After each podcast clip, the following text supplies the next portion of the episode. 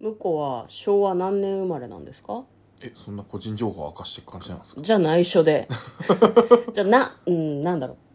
う何十何十年代生まれ80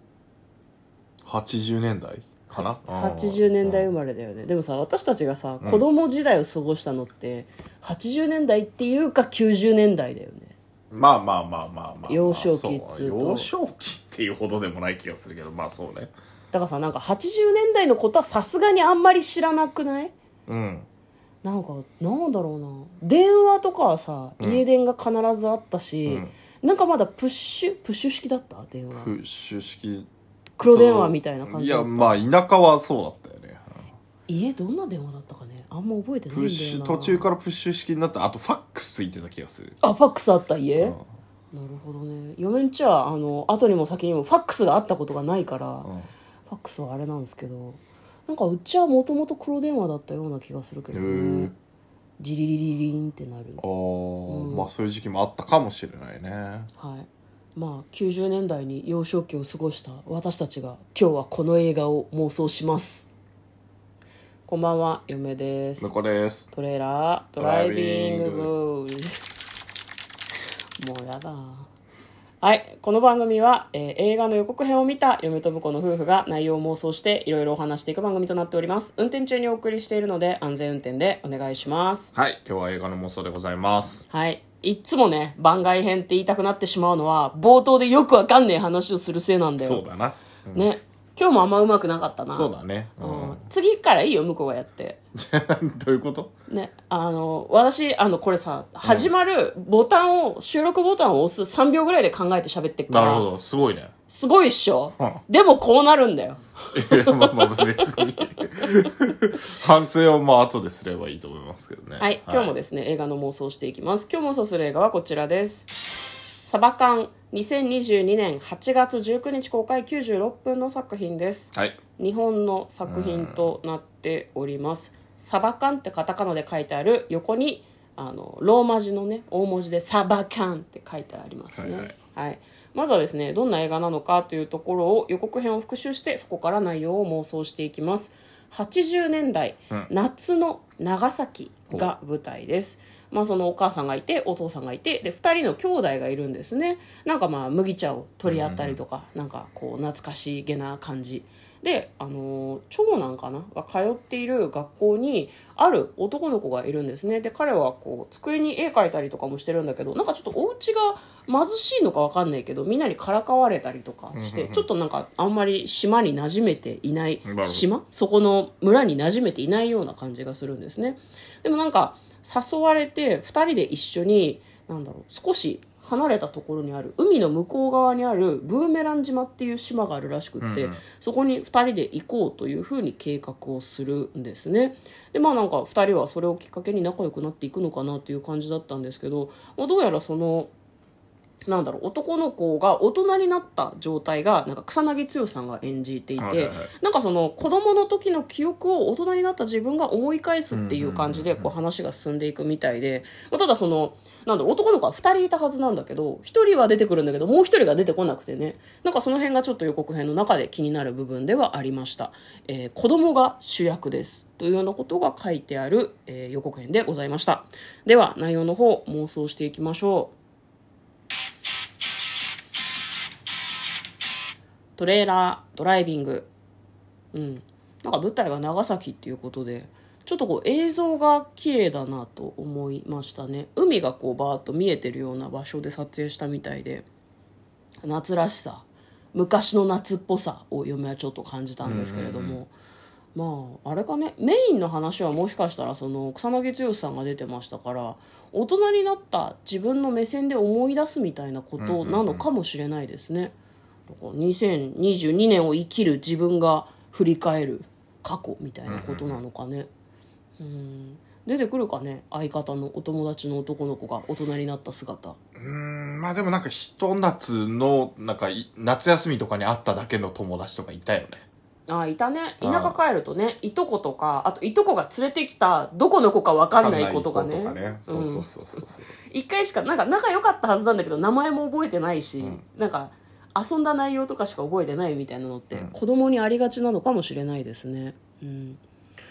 これやっぱ草薙さんがこう実家に帰って思い出すみたいな流れなのかなあーなんかジブリの思い出ポロポロみたいだねああまあまあそうね、うんまあもしくはこう普通の日常の中でポツポツとこううんうん思い出し、なんかこうきっかけがあってねうんだからブーメラン島にはあのイルカが来るらしいみたいあなあ言ってまし話たをねうんしてたんで、イルカを見て思い出すとか、うんそういうことかもしれないですねそうねイルカを見て思い出すあとなんか気になったのは後半こうちょっとパトカーか救急車みたいなこう赤色灯がうんうんうんうんパカパカしてる中倒れる自転車みたいなうんうんうん雰囲気があったのでまあ間違いなくこうどっちか事故に遭ってるよねいやあれは嫁が思うにうんミスリードで、そのなんだろうな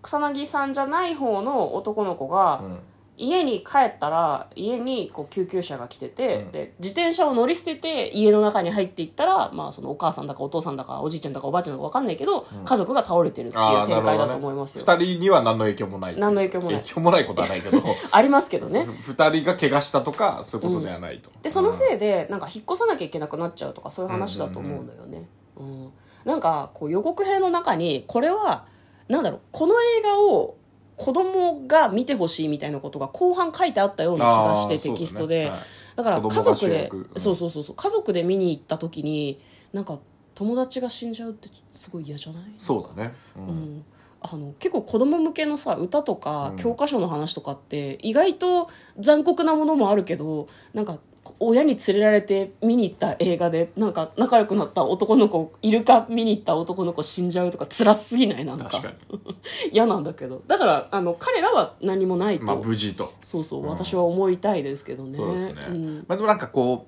ううその苦い思い出みたいなのはあるかもねあ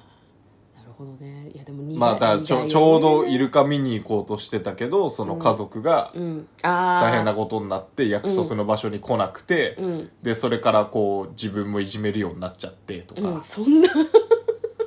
そおそうかいじめないまでもなんうか、ちょっと疎遠無視になるというか、うん、せっかくこうなんか秘密のね場所で仲良くしてたのに、うんまあ、いじめられてる